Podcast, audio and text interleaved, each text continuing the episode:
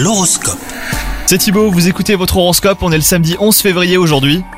Les taureaux, si vous êtes en couple, il est temps de discuter d'un projet qui vous emballe moins que votre partenaire. Alors quelles concessions pouvez-vous faire? Y avez-vous réfléchi avant de faire des promesses que vous ne tiendrez peut-être pas? Ça c'est à vous de voir.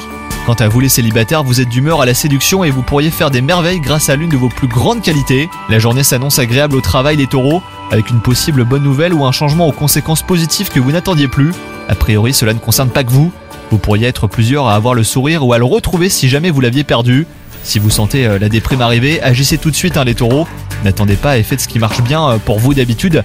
Mais le moral est bon en tout cas aujourd'hui. Cela relève sûrement plus de la petite fatigue passagère. Bonne journée à vous.